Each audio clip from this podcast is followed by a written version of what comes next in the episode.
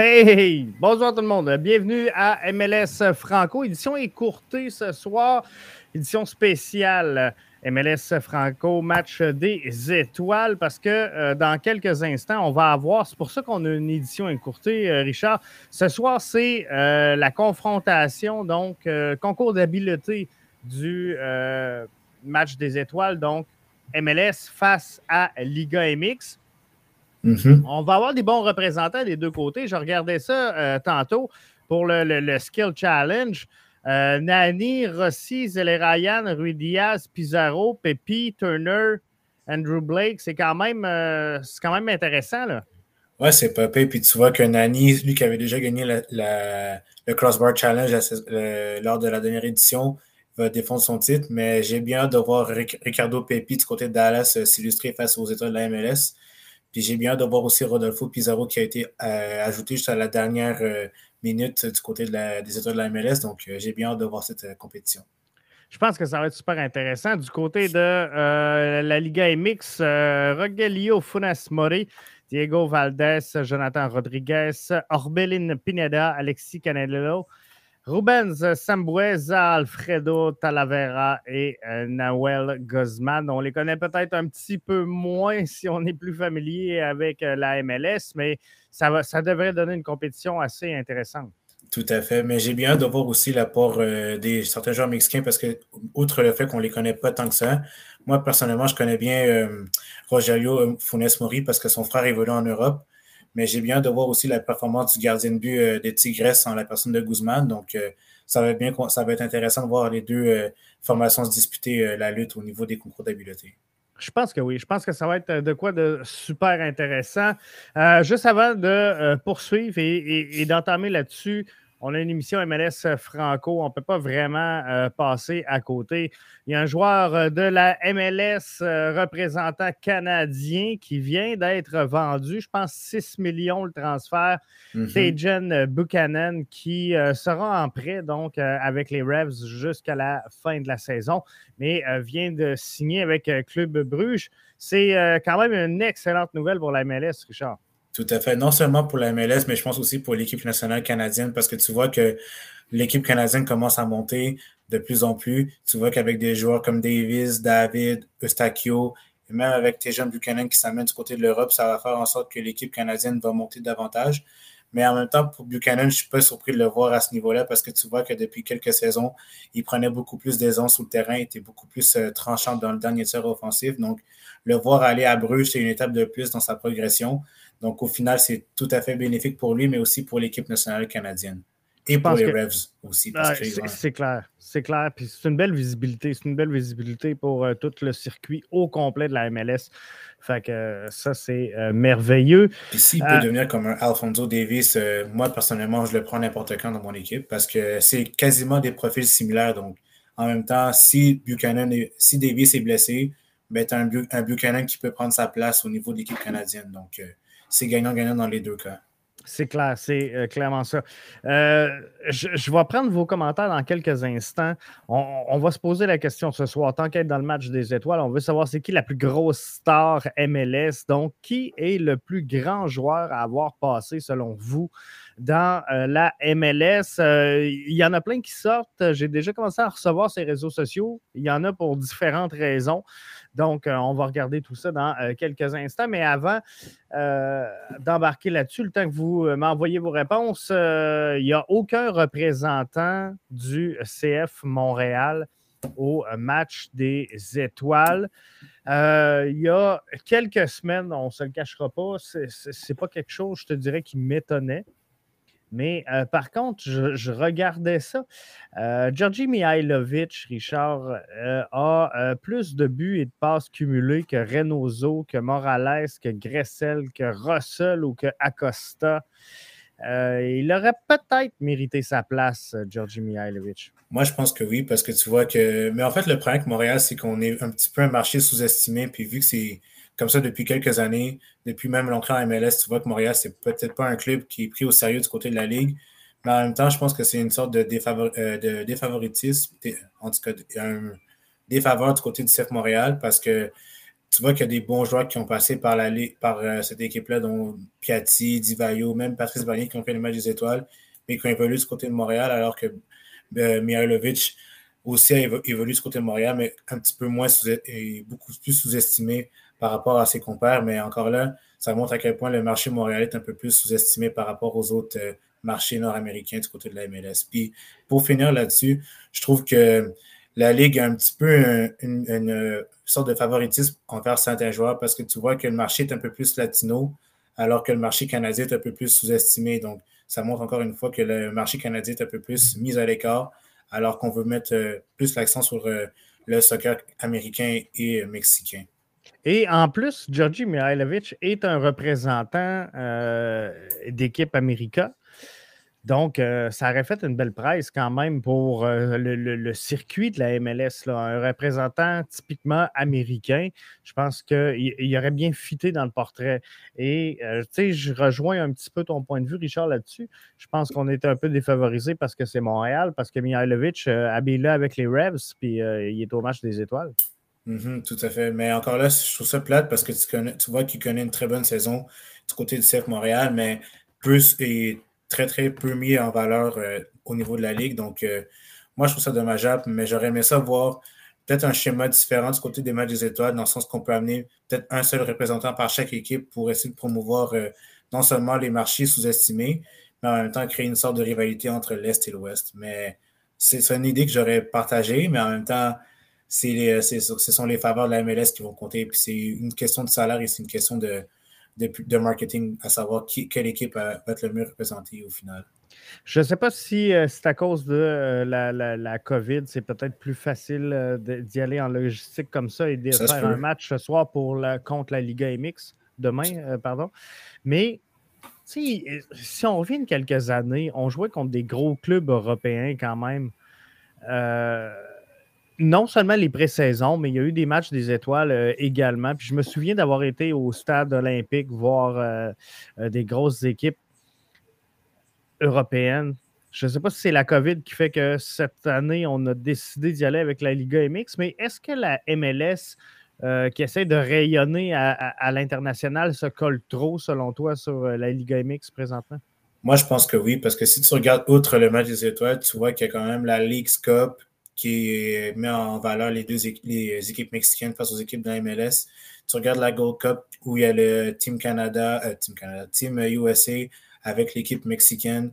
Tu regardes aussi la CONCACAF Champions League qui est souvent euh, menée par les équipes mexicaines au détriment des équipes américaines. Donc, déjà là, je pense que ça en fait trop pour non seulement promouvoir le soccer nord-américain, surtout la MLS, mais je trouve que c'est une, une bonne formule.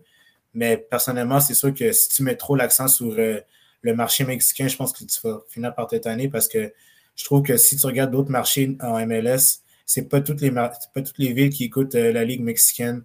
Alors que si tu regardes du côté de, du Texas ou même euh, du côté de Los Angeles, c'est surtout un marché 100% euh, latino, alors que c'est surtout vers là que la Ligue veut se tourner. Donc, ce qui fait en sorte que le détriment est un peu plus mis à l'écart du côté des, des, équipes canadiennes ou même des équipes américaine, mais pas euh, sous-évaluée, en fait. Tu sais, avant de rentrer ensemble euh, en, direct, Richard, on se disait que euh, la Ligue, ben, la MLS, finalement, était une ligue qui tentait de vendre ses joueurs sur le marché européen. Mm-hmm. tu sais, dans, cette formule-là, justement, de, joueurs étoiles de la MLS, ça serait peut-être bien de, faire une équipe, mettons, U23 et d'aller jouer en Europe un match comme ça, euh, sous le signe un peu d'un match des étoiles, mais d'aller jouer contre une formation de premier plan en Europe pour justement montrer aux jeunes que oui, euh, il se passe quelque chose de l'autre côté, mais aussi offrir une fenêtre justement à la MLS à l'extérieur du, continent américain. Oui, tout à fait. Puis je pense que ça peut aussi promouvoir d'autres talents euh, qui sont peu connus en Europe parce que cette idée-là, ça peut être une, excellente idée parce que ça pourrait encore là, générer beaucoup de profits, non seulement pour la Ligue, mais aussi pour les euh, équipes qui sont euh, à faible budget. Si, exemple, je prends Montréal, si, exemple, tu amènes un Georgi Mihailovic qui est assez jeune face à des équipes européennes parce que c'est son rêve de jouer en Europe, il l'a même mentionné à maintes reprises, je pense que ça pourrait faire une belle visibilité, non seulement au club euh, montréalais, mais aussi à travers la MLS, comme quoi non seulement tu as un, bon vivier de talent, mais que c'est par ses académies, que c'est par aussi son, sa formation que tu peux aller chercher de nombreux bénéfices au, niveau financier. Donc, ça peut être ben, une bonne idée. C'est clair et ça peut être une belle visibilité parce que c'est sûr qu'il euh, y a plein d'équipes qui vont aller voir ces matchs-là. Si on fait un match formule match des étoiles, donc la crème de la crème U23, c'est sûr que euh, ça va détourner les regards et peut-être que par la bande, ben, euh, il y a certains marchés qui présentement peut-être ne s'intéressent pas à la MLS qui vont allumer et qui vont dire Tabarouette, il y a peut-être une belle pépite à une belle pépinière à talent à aller chercher ou à aller à regarder jouer du côté de la MLS. Donc, ça va valoir la peine d'envoyer du monde et ça peut favoriser justement euh, une émergence de ce marché-là de, vente de joueurs pour euh, la MLS. Mm-hmm, tout à fait, mais encore une fois, c'est juste une question de marketing, c'est une question de bénéfice parce que si tu prends la MLS au détriment des autres ligues, je trouve que comparé aux autres euh, ligues sportives, c'est vraiment plus, ben, plus glamour. Tandis que la MLS aussi, c'est glamour, mais je pense qu'on veut vraiment essayer de mettre l'accent sur le talent qu'il y a en MLS parce qu'il y a beaucoup de talent et il y a beaucoup de potentiel dans cette ligue-là. Donc, si la, si la MLS met ses œufs dans le bon panier, je pense que ça peut faire un bon mélange au final. Mais encore une fois, il ne faut pas que tu mettes trop l'accent sur tes grosses vedettes parce que si tu regardes les éditions précédentes, c'était ressemblé un peu plus au style euh, qu'empruntait un peu plus la Ligue nationale, alors que la MLS, c'est plus une ligue euh, qui essaie de faire sa marque à travers euh, le continent nord-américain.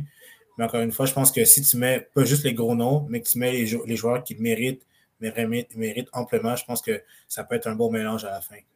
Je pense que oui. Je pense que ça peut être intéressant. Et la MLS, on le sait, c'est une ligue qui progresse énormément. Je t'en parlais avec toi tantôt. Je veux juste partager avec vous avant qu'on euh, aille plus loin sur euh, ce match des étoiles-là. Euh, on, a sorti, en tout cas sur les réseaux sociaux, il y a quelqu'un qui a sorti là, les, salaires cumulés, on va dire comme ça, des différentes ligues à travers le globe. Et euh, ben là, on ne le voit pas dans la liste, mais la MLS arrive au 11e rang avec une masse salariale de 259 millions de euh, dollars. C'est mm-hmm. sûr que euh, dans le top 5, on n'a aucune surprise. La première ligue, Série A, la Liga, la Bundesliga et la Ligue 1, on s'attendait à ce que ça, soit là. Maintenant, sincèrement, Richard, je suis un peu surpris de voir la Super League de Chine. Je savais que c'était puissant, mais il me semble qu'on n'en parle pas tant ou euh, peut-être pas aussi souvent qu'on devrait le faire, mais euh, quand même respectable à 789 millions de masse salariale.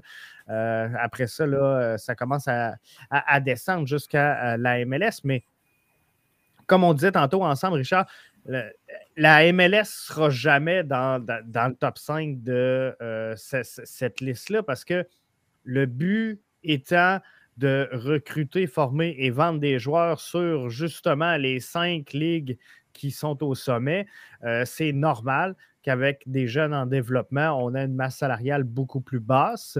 Et il euh, faut également prendre en compte dans le tableau, par exemple, que euh, certains championnats ont peut-être 19 formations, d'autres en ont 27.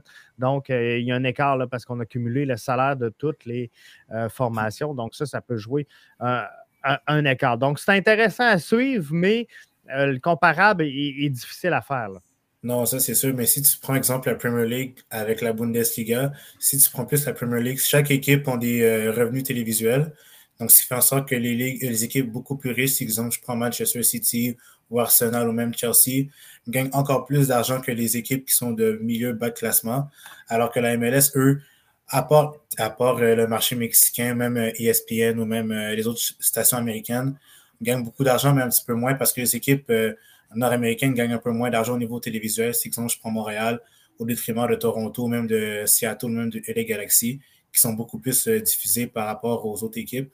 Ça, ça montre à quel point il y a un, sorte de désaccord, mais je pense qu'au final, la Ligue a beaucoup de potentiel. Puis même euh, Don Garber l'avait même mentionné, ça fait longtemps qu'il voulait que son équipe soit l'une, euh, que sa ligue soit parmi les top, top ligues de, du football. Donc en même temps, je pense que ça prend du temps, mais ils sont sur le bon chemin.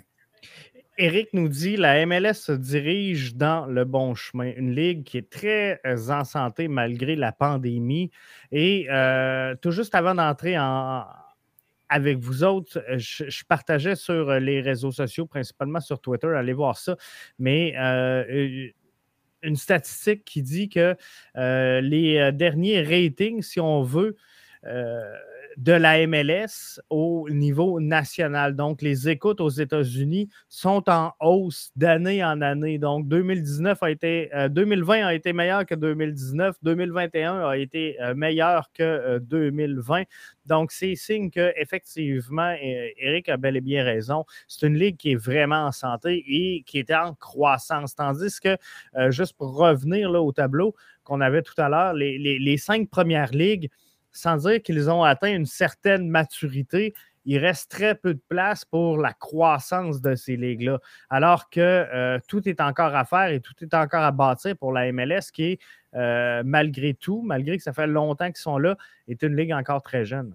Tout à fait. tu vois aussi que les investisseurs euh, européens, même des investisseurs qui sont en Amérique du Nord, s'intéressent davantage à la MLS, puis même avec les équipes en expansion, parce que c'est sûr qu'avec les marchés qui sont en demande, je trouve que là, ça, montre à quel point la Ligue commence à grossir énormément, puis qu'il y a beaucoup d'engouement.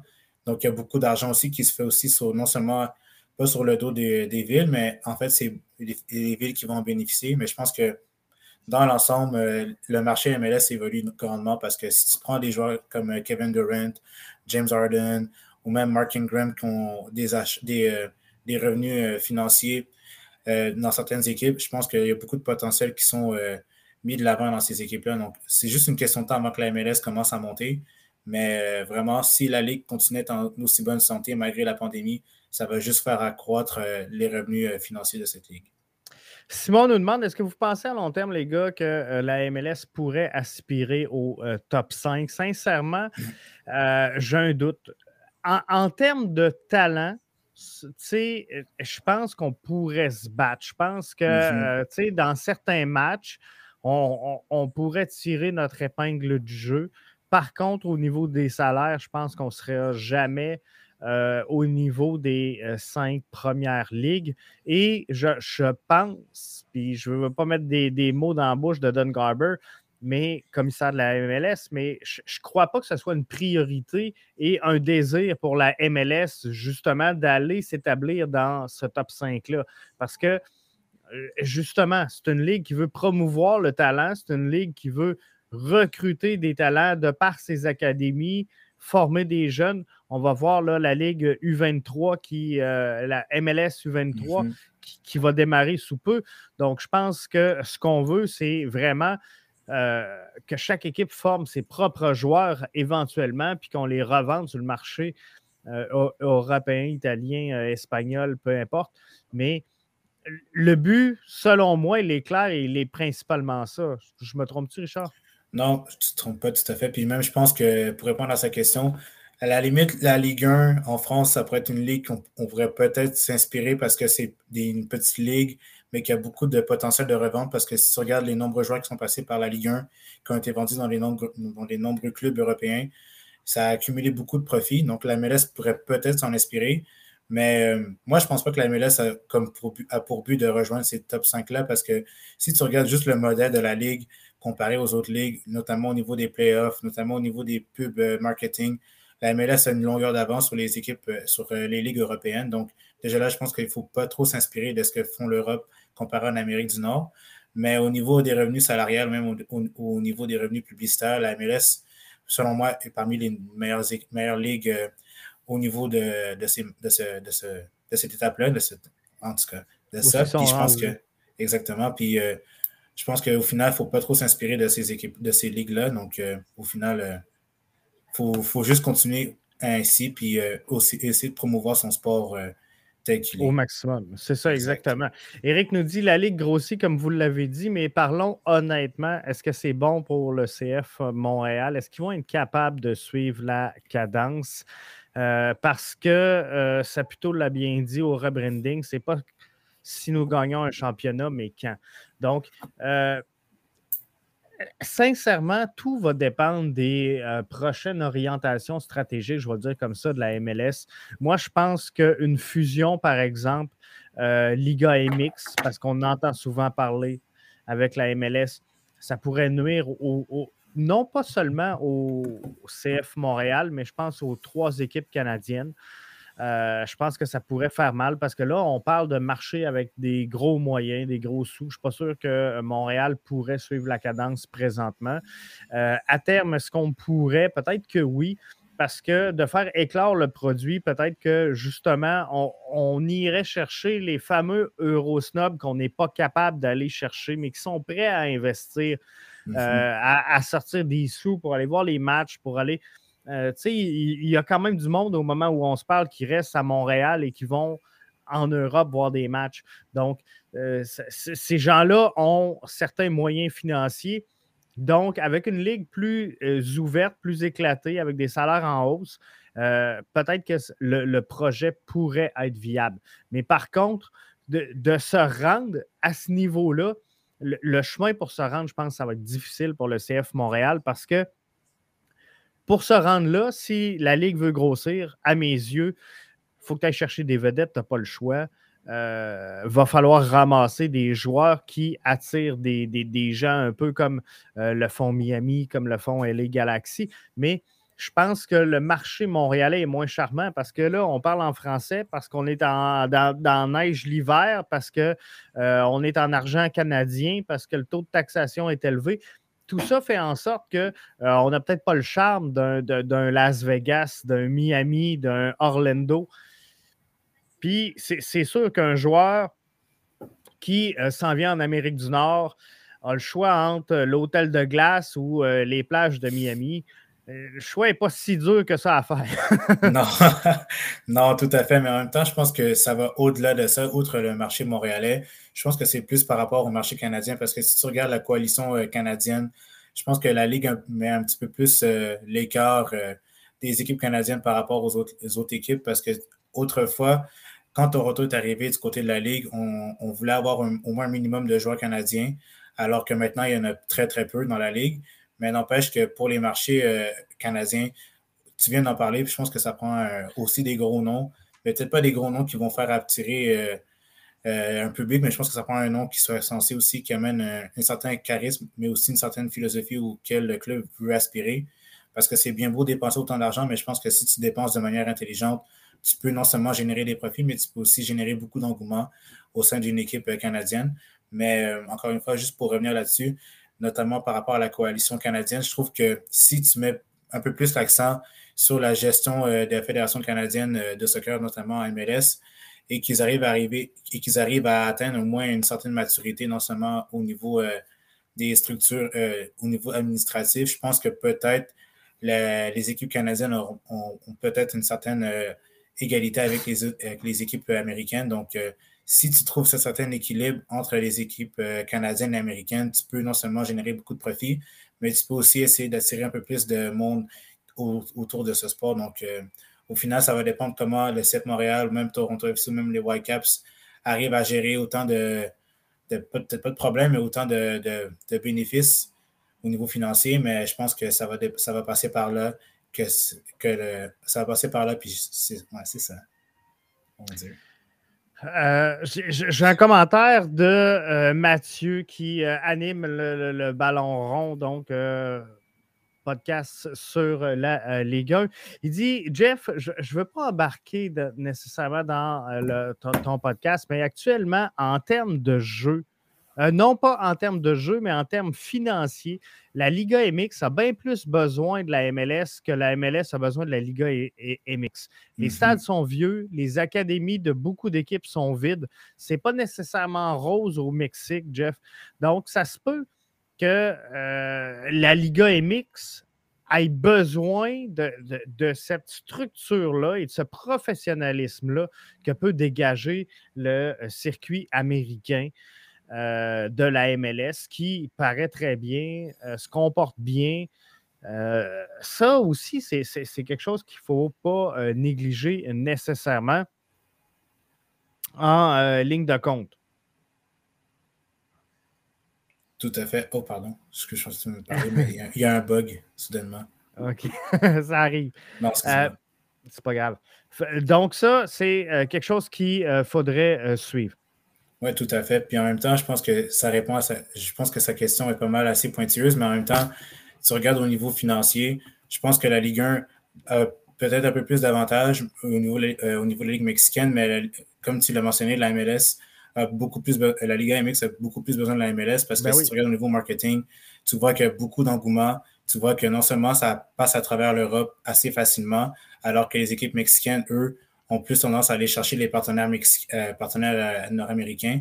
Puis même au niveau des équipes, tu vois que beaucoup de joueurs euh, mexicains s'amènent du côté de la MLS. Tu regardes du côté de Alan Pulido, tu regardes de Lucas Cavallini, tu regardes même avec Lucas de la Ryan, c'est des joueurs qui sont passés par la Liga, MX pour aller en MLS. Donc, ils se sont rendus compte que la Ligue en MLS, tu vois qu'il y a beaucoup plus de talent, mais tu as aussi, aussi beaucoup d'engouement, tu as beaucoup de potentiel, non seulement pour aller en Europe, mais aussi pour essayer d'avoir une bonne euh, stabilité au niveau financier. Même si en Liga MX, tu bien payé, mais en MLS, tu aussi bien payé, mais peut-être pas autant que chez les Mexicains. Ben oui, puis Eric avait un bon point aussi. Il dit quand même bizarre, en 2008, quand Toronto a débuté en MLS, un sondage démontre qu'à Montréal, 87% des amateurs du Québec suivaient et prenaient pour TFC. Ça vous démontre qu'au Canada, on est un bon marché et, c'est sûr qu'on est un bon marché. Puis euh, il y a de la place et il y a beaucoup de place parce que euh, veux, pas quand, euh, tantôt je mentionnais, bon, il, faut peut-être quelques vedettes internationales, mais euh, moi je me souviens d'être allé au stade olympique au Bigot voir David Beckham et on, était 66, 68 000 personnes. il mm-hmm. en rentre 20, il en rentre 20 dans le stade Saputo, peut-être 22, là, bien plein. Mais tout ça pour dire qu'il y a de la place pour la croissance du soccer à Montréal. Donc, c'est sûr que Montréal, avec un stade de 68 000 places ou 60 000 places, si on, est capable de le fouler, mais pour le fouler, euh, ce n'est pas Joel Waterman puis euh, Emmanuel Maciel qui vont te le fouler ton stade. Non. Donc, tu sais, il euh, faut comprendre des, choses. Puis l'autre point qu'il faut comprendre également, c'est la fameuse perte financière du CF Montréal je comprends euh, que euh, il y en a plusieurs qui disent Joey Saputo, pas content, il perd 10 millions par année avec euh, l'exploitation du CF Montréal. Vous avez parfaitement raison. Je vous confirme que selon tous les chiffres qu'on a, là, ah, ça joue entre 10 et 12 millions les pertes actuelles de Joey Saputo pour le CF Montréal depuis son entrée en MLS. Par contre, je peux vous dire également qu'il a payé son équipe MLS 40 millions et que la dernière s'est vendue 350. Donc, faites le calcul. Si Joey Saputo se débarrasse demain matin du CF Montréal et qu'il vend cette formation-là pour 350 millions, comment il aurait perdu 10 millions par année? Il est encore capable. Mm-hmm. c'est ça, mais je pense que ça ne va pas passer par les, euh, par gros noms que les, que les stades vont plutôt se remplir. Je pense que c'est plus par rapport à la philosophie de jeu auquel le club veut instaurer. Mais en même temps, si tu arrives à chercher une vedette... Regarde, Mathieu, justement, euh, le, commentaire de, Mathieu, c'est exactement en ligne avec ce que tu as dit. Il ne faut pas que les gens aillent au stade pour les vedettes, mais pour l'équipe.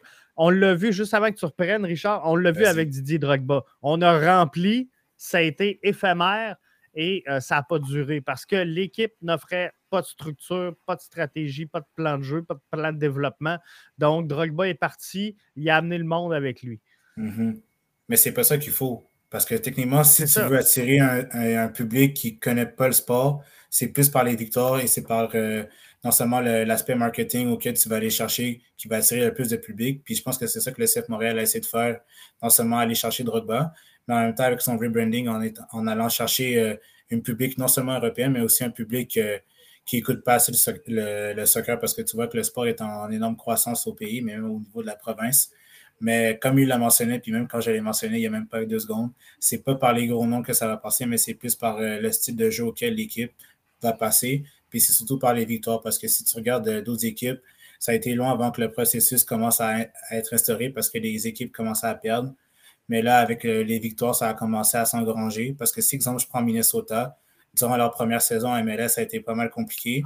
Même si au niveau marketing, c'était très, très bon mais au niveau du euh, terrain, ça a été beaucoup plus compliqué. Donc, euh, à la longue, ils ont commencé à engranger plus de victoires, puis ils ont commencé à aller chercher des gros noms avec Reynoso, même avec Adrien Hunou, du côté euh, du Stade Rennais. Donc, déjà là, c'est comme ça que tu peux aller chercher un public beaucoup plus attrayant, puis avec un potentiel de revente énorme du côté des équipes en MLS, même du côté montréalais. Puis, tu sais, Eric nous dit un bon spectacle comme cette année, moi, j'y vais à tous les matchs. Euh, tu sais, moi, je pars quand même là, de Rivière-du-Loup, puis euh, vendredi, ça va être mon deuxième match. Euh, ils n'en ont pas joué bien, bien des matchs locaux cette année. Fait que, tu sais, moi aussi, je vais être là. Puis, moi aussi, ces matchs-là m'excitent. Mais de voir des, Torres, des Toy, des Kyoto, effectivement, c'est un spectacle qui est incroyable.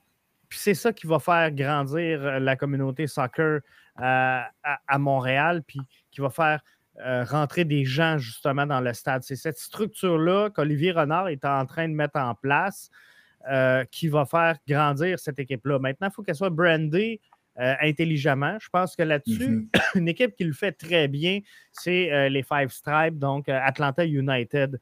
La mise en marché de cette équipe-là est incroyable. Je regardais la boîte que les gens reçoivent en cadeau avec les, billets de saison, euh, toutes les publications de cette formation-là. Tout est euh, super attrayant. Donc, ça, fait que les gens accrochent à l'équipe, accrochent à la formation. Puis, c'est pas pour rien que même si Atlanta, cette année, ont eu une saison un petit peu plus difficile, ben, euh, il y a encore du monde qui sont là à Atlanta derrière leur équipe mais de, voir des Torres, des Toy des Kyoto. Et à, long terme, ça va non seulement aider l'équipe, mais ça va la propulser par en haut parce que c'est des joueurs qui, normalement, ne devraient pas être ici longtemps. Je parle de euh, Torres, des euh, Amdi, des, jeunes joueurs qu'on est allé chercher. C'est des joueurs qu'on espère revendre. Mais les gens, un coup qui sont adaptés à l'équipe, qui ont un sentiment d'appartenance, euh, ça ne lui dérange pas cette année de se faire faire un maillot de Torres, puis l'année prochaine, s'il est vendu, un, nouveau maillot, on remet le joueur. Mais pour l'équipe, c'est ça qui donne des ressources. C'est ça qui amène de l'eau au moulin, puis qui fait que euh, ton projet peut avancer. Puis c'est ça qui fait que on a un attachement à cette formation-là parce que là, toi, tu as le souvenir de Torres, il y en a un autre qui a le souvenir de Bernier, l'autre a le souvenir de Divayo. Fait que c'est là que tu construis l'histoire au travers de ton club. Non seulement ça, mais c'est aussi par des matchs aussi très importants. Si tu regardes le match de vendredi face à Toronto, c'est des matchs comme ça qui donnent le goût d'aller voir euh, le CF Montréal parce que tu sais que c'est un derby. Parce que moi, techniquement, j'étais supposé aller voir le match vendredi, mais je peux pas, mais malheureusement, ce n'est pas le cas. Mais j'aurais aimé ça, voir des matchs comme ça, parce que c'est comme ça que tu donnes la, la, passion, puis c'est comme ça que tu donnes aussi un certain intérêt au sport, parce que c'est par des matchs euh, assez euh, enlevants au niveau émotionnel que le sport prend un peu plus d'ampleur, non seulement dans ta, ben, pas dans ta vie, mais aussi dans ton, dans ton intérêt. Donc, euh, ouais, c'est pas, outre le fait des, des matchs euh, qui sont assez relevants, mais c'est aussi par la structure, puis c'est par aussi des joueurs qui sont, qui, qui donnent une certaine identité auquel tu veux ressembler. Parce que si je prends des jeunes joueurs qui veulent devenir professionnels, si tu regardes des jeunes joueurs comme des joueurs comme Piatti qui sont passés par là, par des jeunes euh, Québécois, même Bernier qui aussi qui était du côté de Montréal, c'est par des joueurs comme ça qui sont non seulement euh, qui ont eu la même euh, formation euh, au niveau footballistique, mais qui ont réussi à, percer au niveau professionnel. Donc, c'est surtout par ces joueurs-là aussi, puis c'est surtout par des matchs aussi relevants face à Toronto qui donnent le goût d'aller voir le sport. Mais encore une fois, je pense que ça va être une question de temps avant que le monde commence à débloquer par rapport au CF Montréal. Puis c'est surtout si l'équipe arrive à engranger de nombreuses victoires que là, l'engouement va commencer à aller. Mais je pense que là, il faut faire attention parce que si tu gagnes tout le temps, tout le temps, puis que les gens sont juste là pour la victoire, mais que quand, quand ça va mal, ça, ça tourne un peu leur veste, comme on dit. C'est comme ça que tu vas voir que qui, sont, qui vont être un peu plus les vrais par rapport à, à ceux qui, sont, qui ont été là depuis le début. Donc, euh, c'est ça. exactement. Et souvenez-vous que ça pourrait être pire. TFC est dernier. Effectivement, son dernier, puis sont bien là. Mm-hmm. Euh, Mathieu nous dit Eric a raison. Si le spectacle est bon, victoire, défaite, les fans vont venir au stade. Moi, je pense que oui. Puis, euh, tu sais, des fois, je, reproche à la communauté sur, sur Twitter d'être lourd parce que à chaque anicroche, à chaque. il y a tout le temps de, quoi qui ne marche pas avec le CF Montréal, puis on chiale tout le temps sur les réseaux sociaux, puis des fois, je trouve ça très, très lourd. Mais tu sais, moi, je pense qu'il faut juste pas se casser la tête. Quand tu vas là, le spectacle est bon, ton club se travaille bien, ton club se donne, ben, qui mm-hmm. gagne ou qui perde. Euh, je pense que tu vas être là et que tu vas les euh, soutenir. Donc, euh, je pense que c'est vraiment ça. La structure, elle est là. Il faut juste continuer à aller dans ce sens-là et tout devrait bien aller. Gros bravo aux Whitecaps du foot très, mais très excitant contre l'AFC. Belle victoire. retour à la maison au BC Place change tout pour les clubs canadiens. C'est sûr que de jouer à la maison, euh, ça fait tout le temps, ça fait tout le temps du bien. Mm-hmm. les Whitecaps, une année quand même peut-être pas à la hauteur de ce qu'ils voulaient. Je pense que le projet, c'était de progresser davantage. Euh, mais euh, eux aussi, un peu à l'image de, du CF Montréal, est une formation qui se construit par l'intérieur présentement. Sont peut-être pas arrivés à pleine maturité. Est-ce que euh, l'entraîneur-chef va demeurer pour vivre toute cette transition-là? Je ne le sais pas. Mais au, début de l'année, je sentais que les Whitecaps avaient besoin de gagner. Je me souviens dans un podcast d'avoir jasé avec toi, Richard, puis d'avoir dit, tu sais, je pense qu'il est sa sellette mais euh, finalement, il est encore là, on s'accroche. Fait que je pense qu'il y a de la place pour les Whitecaps. Mais c'est ça la magie du sport parce que tu peux pas t'attendre à. Tu, ne sais pas à quoi t'attendre par rapport à des équipes comme les Whitecaps qui se battent euh, pour une place en série alors que ce côté de la Nouvelle-Angleterre, tu sais déjà à quoi t'attendre, mais en même temps, c'est beau de voir une belle victoire des Whitecaps face au LFC parce que même le LFC en arrache pas mal au niveau défensif parce que tu vois que c'est pas très c'est pas très solide dans l'arrière. Tu vois que Vela est plus ou moins est là, plus ou moins là. Tu vois qu'avec Rossi, il est bon, mais il n'est pas à son top selon moi. Mais encore une fois, je pense que c'est la perte de Mark Anthony qui fait mal à cette équipe-là parce que tu vois que quand il euh, tu vois qu'à Colorado, il s'amuse comme un petit fou. Il a même marqué son premier, premier but face à, au RSL. Alors que du côté de LAFC, ils ont perdu face à, Vancouver grâce à deux buts de Ryan Gold, le Messi écossais, comme on l'appelait autrefois. Donc, euh, ouais, c'est une belle victoire en soi, mais en même temps, ça va prendre du temps, comme tu l'as mentionné, au Whitecaps, parce qu'il y a beaucoup de potentiel, puis ça se construit à l'interne. Tu vois qu'il y a beaucoup de joueurs canadiens qui montent euh, en équipe première avec des Raposo, des Tybert, des Thomas Assal, ou même avec le gardien euh, Maxime Crépeau. Donc, encore une fois, je pense que ça va être une question de temps que Marc Dos Santos et son équipe commencent à prendre son envol, mais finalement, ça a débloqué en, en, milieu de saison, mais en même temps, chapeau pour eux, puis j'espère que ça va se continuer ainsi. Ben oui, c'est ça, Eric nous mentionne. Ils sont quand même à trois places, à trois points d'une place en série.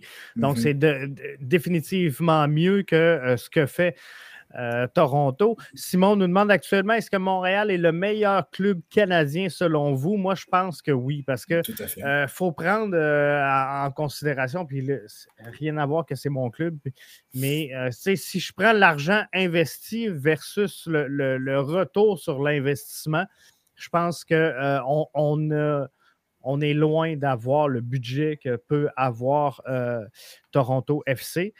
Et euh, Vancouver, ben, je suis obligé de vous dire qu'ils font bien parce qu'eux aussi, c'est une équipe qui fonctionne un peu à, la vache maigre présentement. si je ne me trompe pas, c'est la plus petite masse salariale, sauf erreur. Euh, je pense que euh, Vancouver a la plus petite masse salariale de la MLS présentement. Donc, euh, eux aussi, là, en se battant pour une place en série, font très bien avec l'investissement. Mais je crois que Montréal, dans les conditions actuelles, sont vraiment le meilleur club canadien parce que non seulement on est sixième au classement dans l'Est au moment où on se parle, mais on joue depuis longtemps avec une équipe euh, dépourvu d'éléments importants, que ce soit Camacho au, au, dernier match, que ce soit ceux qui sont partis à Gold Cup, euh, les suspensions, les cartes rouges. On, s'est défendu avec plusieurs éléments clés qui étaient absents. Là, Mason Toy, Romel Kyoto. Euh, donc, je pense que dans toutes ces circonstances-là, Montréal est le club qui performe le mieux en ce moment au niveau canadien. Tout à fait. Mais tu vois aussi qu'il y a beaucoup de profondeur dans l'équipe montréalaise que dans les éditions ben précédentes, parce que même Thierry Henry l'avait mentionné à maintes reprises quand il était à la barre du CF Montréal, comme quoi il n'y avait pas de renfort, parce qu'il n'y avait pas personne pour qui se tourner même au, banc. Alors que cette édition-ci, tu vois qu'il y a beaucoup de euh, jeunes joueurs à fort potentiel qui peuvent même changer un match euh, à la limite. Même, je pense euh, à, à, Joaquin Torres qui, peut, qui a commencé sur le banc durant le début de la saison, mais qui est rendu sur 11 partants. Tu vois qu'il y a beaucoup. Ibrahim. en effet. Tu as Mustafa Kiza qui a été bon à quelques reprises, mais qui a été un peu plus difficile, notamment à cause des blessures. Mais en même temps, je pense que c'est juste une question de temps avant qu'il arrive. Même Zoran Basson aussi, ça a été compliqué au niveau de l'adaptation. Mais encore une fois, il commence à prendre un peu plus de galons, puis beaucoup plus d'assurance. Alors, c'est juste une question de temps avant que le club commence à, à, avoir son plein potentiel. Mais encore une fois, c'est juste une question de temps. Puis tu vois que là, maintenant, face aux séries éliminatoires qui arrivent à grands pas, tu vois que les équipes, euh, d'ailleurs, le classe, euh, qui se luttent pour une place en série commencent à engorger des points. Puis tu vois que Montréal, malgré les, euh, ces deux matchs coup sur coup face à, la, Philadelphie, et face à New York, si je me trompe bien. Ça se peut que je me trompe, mais ouais, c'est ça. tu vois que malgré les résultats, parce qu'on s'entendait à une victoire du côté de Philadelphie, en fin de match, ça a été, ça a été plus difficile, mais n'empêche que sur, ces deux matchs-là, tu, même, tu récoltes quand même un bon pointage. Donc, c'est une bonne chose en soi, mais encore une fois, il va falloir faire attention pour le CF Montréal. Mais oui, le CF Montréal, selon moi, est la meilleure équipe canadienne cette saison-ci. Carlos Vela, Chicharito, absent demain du euh, match des étoiles face à la Liga MX. J'imagine que c'est par prévention parce qu'on sait, hein, contre les équipes mexicaines, c'est toujours un peu physique. peut-être qu'on essaie euh, de, générer euh, de l'énergie parce que je, pense qu'il y a plusieurs joueurs qui sont absents quand même, euh, qui auraient pu être là dans ce match des étoiles-là. Est-ce qu'on est capable quand même de rivaliser avec la Liga MX demain? Moi, je pense que oui, parce qu'il y a beaucoup de talent et il y a beaucoup de potentiel dans cette équipe-là. Moi, personnellement, j'aurais aimé ça voir un joueur du CF Montréal, dont Georgi Mialovic, mais en même temps, j'aurais aimé ça voir aussi un joueur qui est un peu plus méconnu, ben, pas méconnu, mais qui connaît une très bonne saison mais qui n'a pas été sélectionné, en fait, c'est Annie Mouktar du côté du, euh, de Nashville SC. Euh, très, très bon joueur, euh, très, très bon joueur, très, très Continue vertical. de Nashville. Oui, tout à fait. Puis c'est beau à voir parce que Nashville, personnellement, moi, je ne les voyais pas dans ma soupe la saison dernière en séries éliminatoires, mais là, cette année, ils commencent à prendre beaucoup plus de galons, beaucoup plus d'assurance.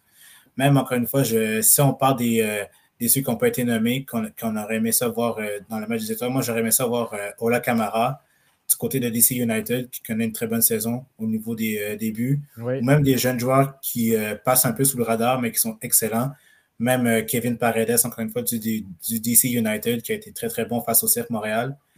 J'aurais aimé ça voir aussi, mais en même temps, je pense que la MLS peut rivaliser avec la Liga MX. Puis je pense qu'il ne faut pas trop, se, pas trop se poser de questions par rapport à qui va être, qui va être meilleur que qui, parce que je pense que la MLS a beaucoup pris a plus de, galons, plus d'expérience euh, et plus de maturité aussi. Puis il y a un meilleur calibre de jeu qui commence à se faire, euh, contrairement aux, équipes mexicaines qui commencent un peu plus à être vieillissantes. Je pense que oui. Euh, Eric nous dit Jeff, on en a déjà discuté, toi et moi, voilà une couple de semaines. Bush mérite-t-il sa place sur le mur de la renommée au stade? Moi, c'est un gros oui. Moi, je pense que oui, sincèrement, Eric. Bush mérite sa place dans les bâtisseurs de cette équipe-là. Mais c'est un peu ce qui manque, je pense. chez le CF Montréal, cet attachement-là envers sa formation, puis sa fierté de cette formation-là chaque fois que j'ai des amis qui vont voir un match des Canadiens de Montréal, c'est sûr que je vois tout le temps une photo avec la statue de Jean Béliveau ou Maurice Richard ou Guy Lafleur, peu importe. Là. Euh, euh, moi, je pense qu'en avant du stade Saputo, ça prend ça. Ça prend un gros Patrice Bernier, un gros Didier Drogba en statut de cire, ça prend un Evan Bush. Euh, ou un espace musée dehors que les gens peuvent avoir accessible. C'est aussi ça aussi. Euh, développer la culture soccer à Montréal, ça prend des choses comme ça. Donc oui, euh, je te rejoins, euh, Eric, là-dessus. Je suis totalement d'accord avec lui. Puis tu oublies aussi Assun Kamara qui a été longtemps avec le Exactement. club, qui est pour moi l'un des pionniers dans cette équipe-là, parce que même en USS, ça a été lui avec Evan Bush qui sont montés en MLS. Mais oui, j'aurais fait un, musée des, un musée historique du club montréalais parce que c'est comme ça que tu attires plus de monde.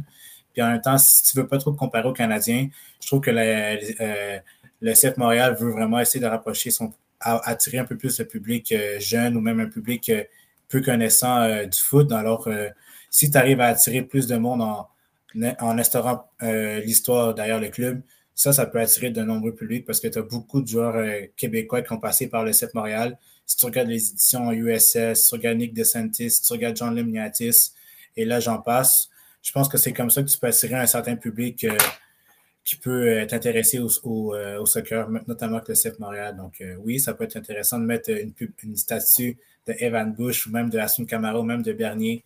Ou peut-être même Drogba, mais peut-être pas une statue parce que Drogba était là juste une saison ou même ouais, c'est ça.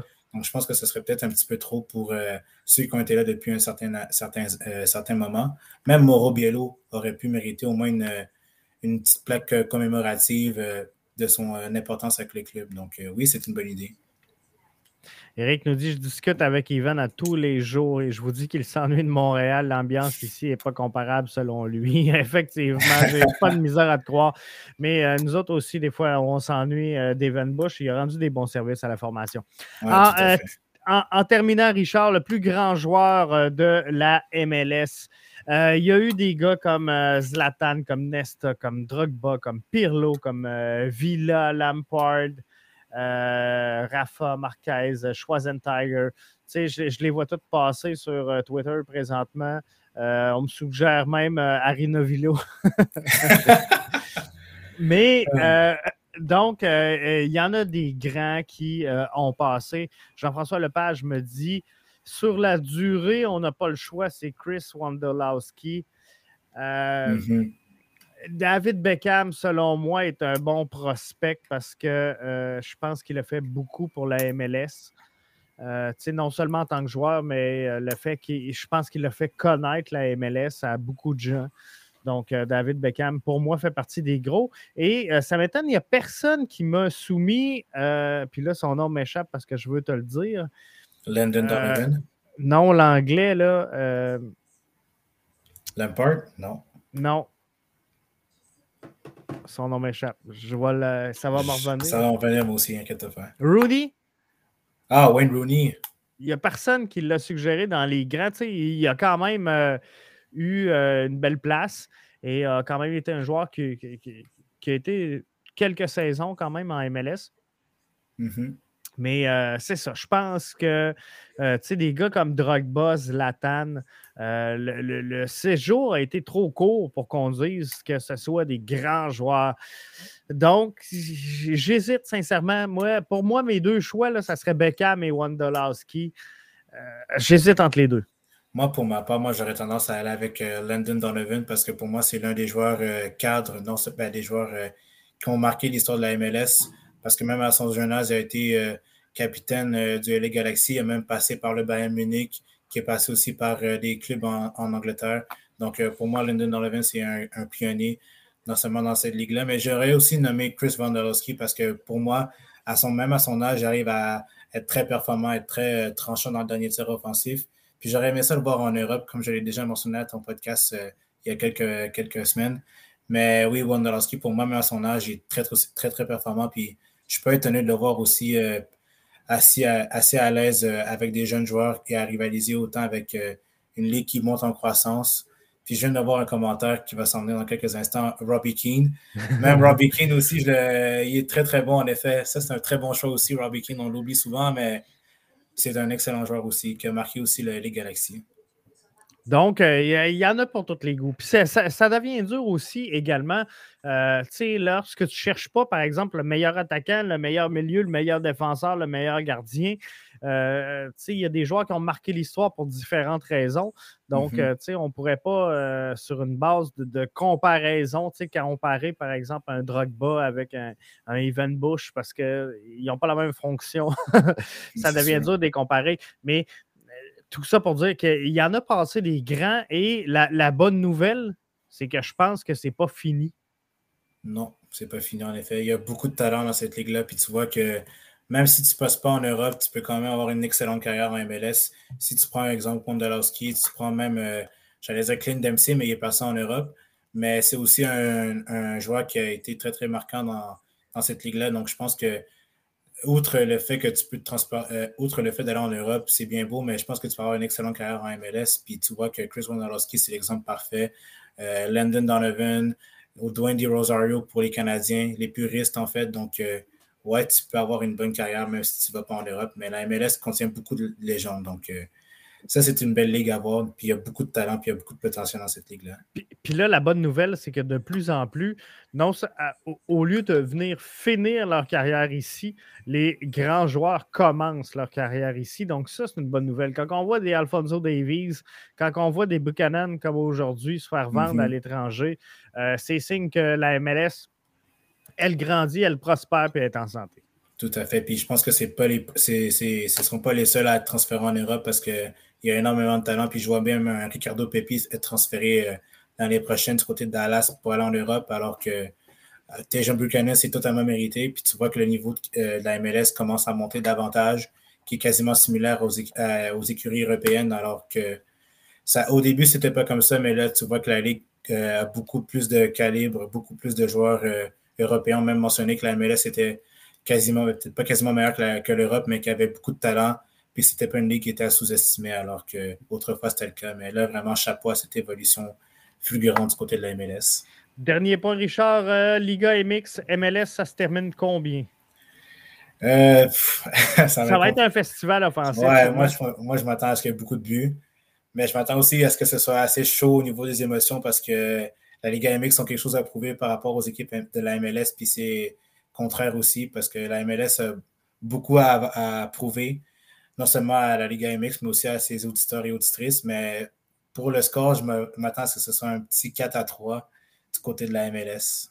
Ouais, moi aussi, j'aurais été là-dedans. Là. 5-4, 4-3, je pense que ça va être quelque chose de très offensif. Ce que j'espère, euh, au-delà de voir des buts et du spectacle, j'espère que les gars vont se respecter et comprendre qu'il y a des saisons en cours et que le jeu va rester un jeu parce que c'est mm-hmm. clairement ça. la compétition ne donne rien. Euh, donc, il euh, faut euh, vraiment que les gars y aillent d'un professionnalisme impeccable. Ça serait plate qu'un joueur ou deux, peu importe de, quel côté, ressorte de là blessé, terminé pour la saison. Ça ne serait, pas, serait pas le fun. Parce que ça s'est déjà produit dans une édition précédente parce que c'était face au Bayern Munich à Portland. Tu vois que Pep Guardiola face à Caleb Portis, ça, ça commençait à être pas mal chaud sur les bancs. Puis tu avais Bastien Schweinsteiger qui évoluait du côté du, de Bayern Munich, qui était blessé pour le reste de la saison à cause justement du match des étoiles parce que c'est trop physique. Alors que cette saison-ci, je pense que ça va être un match chaudement disputé, mais ça, ça reste à voir, mais je m'attends à ce que ce soit un match assez offensif d'après les équipes. Je pense que ça va être ça. Hey, merci Richard. on se retrouve la semaine prochaine. Avec ce fois-là, pour vrai, Arius va être là avec nous autres. Il m'a l'a confirmé tantôt. Donc, semaine prochaine, on est là avec Arius. Yes, j'espère. Merci, euh, Richard. Euh, bonne soirée. Merci toi aussi.